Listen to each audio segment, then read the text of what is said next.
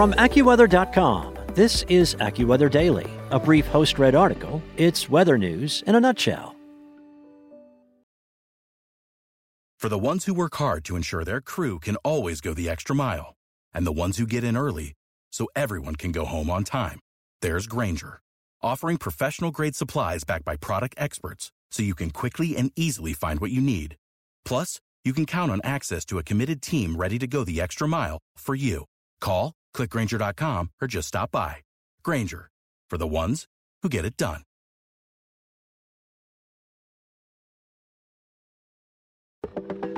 From AccuWeather.com, this is AccuWeather Daily, a brief host read article. It's weather news in a nutshell.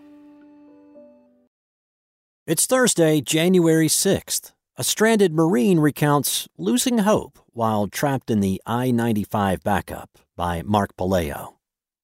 United States Marine Isaac Arcos was just 50 miles away from the Quantico Marine Base in Virginia on Monday night. Those 50 miles would take him nearly nine hours to complete. It was kind of like losing hope, he recounted to Reuters.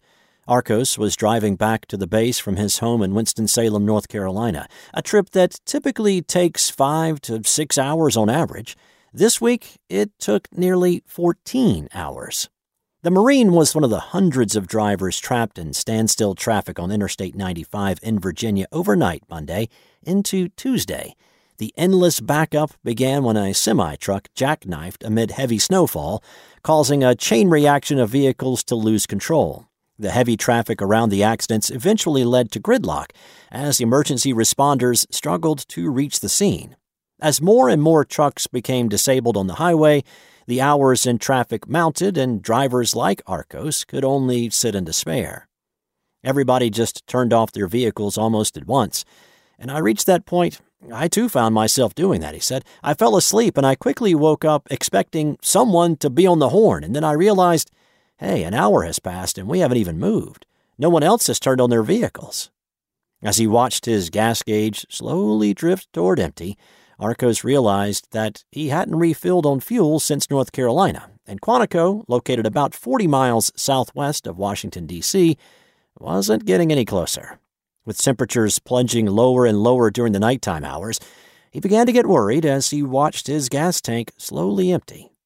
After seeing 110 miles until empty on the odometer before the traffic, he said the reading got all the way down to 34 miles until empty.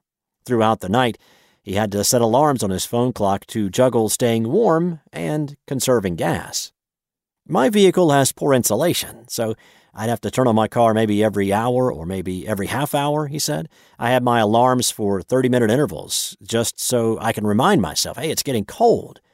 I only have so many layers, and at the time I think it was about 20 degrees outside. It would get very cold in my car very fast.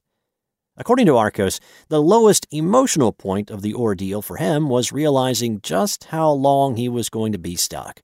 Looking out his window, he saw four wheelers drive by, and it made him jealous that there was nothing he could do in his vehicle. Pushing his driver's seat all the way back, all he could do was throw the car in park, turn off the vehicle, and accept his fate. I put maybe eight different alarms for my phone to wake me up, and that was kind of my like, I give up, I'm not going to fight it, I'm going to accept the fact that I'm here for this amount of time, he said. At one point, he hopped out of his car to shoot a video of the icy nightmare and almost immediately slipped on the thick ice ahead of his car. For him, that was like an aha moment as he realized why everybody was so reluctant to move forward in hazardous conditions. When he did finally get moving once again on Tuesday, shortly before noon, he told Reuters that he really wished he and other drivers had received more help from the Virginia Department of Transportation.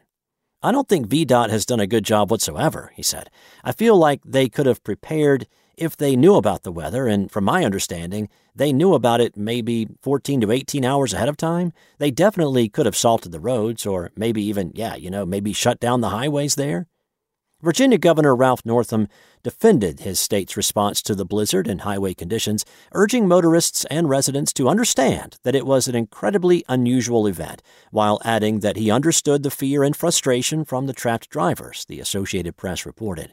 According to Northam, who did not activate the Virginia National Guard or declare a state of emergency, the largest issues facing emergency crews were the weather conditions, namely the difficulty of getting workers and equipment through the snow and ice. According to officials, because the storm began with falling rain, crews could not treat the roads with salt or chemicals because they would have washed away.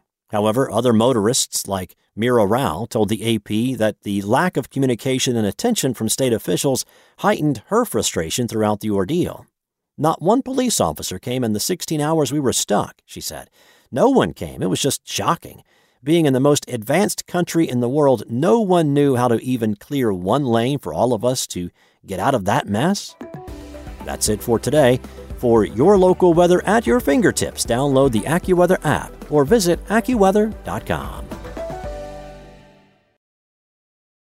Without the ones like you, who work tirelessly to keep things running, everything would suddenly stop. Hospitals, factories, schools, and power plants, they all depend on you. No matter the weather, emergency, or time of day, you're the ones who get it done. At Grainger, we're here for you with professional grade industrial supplies. Count on real time product availability and fast delivery. Call clickgrainger.com or just stop by. Grainger for the ones who get it done.